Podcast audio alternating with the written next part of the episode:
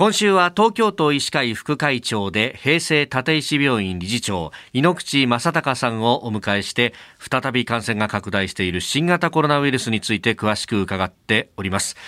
まああの誰しも感染の可能性はあるというところで、まあ、平時にですね、今日は備えておくべきものあるいは感染した場合にすべきことというのを伺っていこうと思います。まずは平時といいますか、感染していない時に、まあ、あらかじめ備えておくべきものについて、どういったものを備えておくべきですか？はい。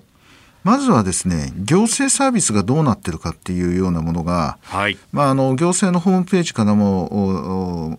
出てますしそれからあの薬局でですねあの検査キットを用意しておいてもらいたいんですけども薬局で買ってね、えー、そうするとあのその時に同時にあの陽性って出た場合にはどうするんだっていうような、あのパンフレットも渡してくれますんで、はい、だからとにかくあのかかった時にはどうする道筋というものは確認しておいた方がいい。そしてあのかかったかどうかの確認は今あの医療機関相当あの混んでますので、まあ、自主検査がやっぱりすぐできるようにしといた方がいいだろうと思います。で陽性って分かった場合にはですね、はい、あのリスク重症化リスクのある方たちはそれで診療検査医療機関にかかってもらいたい。であのそういう重症化リスクのない方たちはですね、はい、あの登録センターがございますので、登録センターに必ず登録していただくと。で、登録していただいたら、健康フォローアップをしてもらいたいかどうかっていうことが聞かれますし、はい、それからあの食料といろいろそのサービスを受けたいのかどうかっていうような話も、その時にあの登録をすればですね、詳しい話を聞けますので、それであのそういう行政サービスを受けていただいた方がいいだろうと思います。あのまあそれが一つですね。だから検査キットを用意しておくこと、はい、それからあのやっぱり解熱薬ぐらいは用意しておく。それであと食料もですね、はい、まあ、好きなものは買っといた方がいいだ。行政サービスで来るのはもうええ、もう限られてますからね。はいこれからもう今日もね、29日です。年末年始にの期間にかかってきました。これ、年末年始空いてる医療機関どこだろうっていうのは、どういった形で調べたらいい？これはあの、えーと、登録しておりますので、はい、あの東京都のホームページからあの調べることができると思います。はい、そういう準備しておりますので、ぜひそこで調べてください。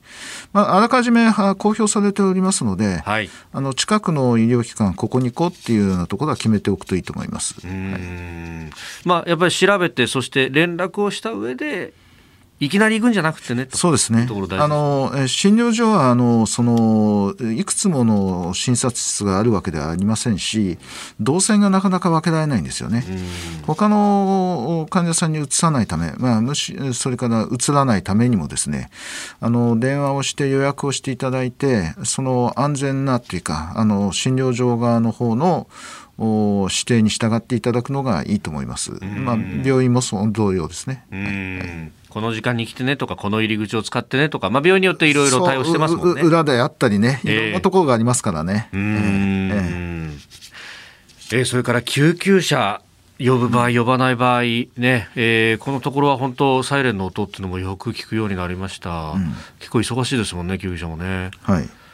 これどういうふうに、まあ、使う使わないの判断であるとかっていうのは考えたらいいですか？あの呼吸器症状かなり息苦しいんだとか、うん、それからあの周りで見てて意識が朦朧としてきてるとか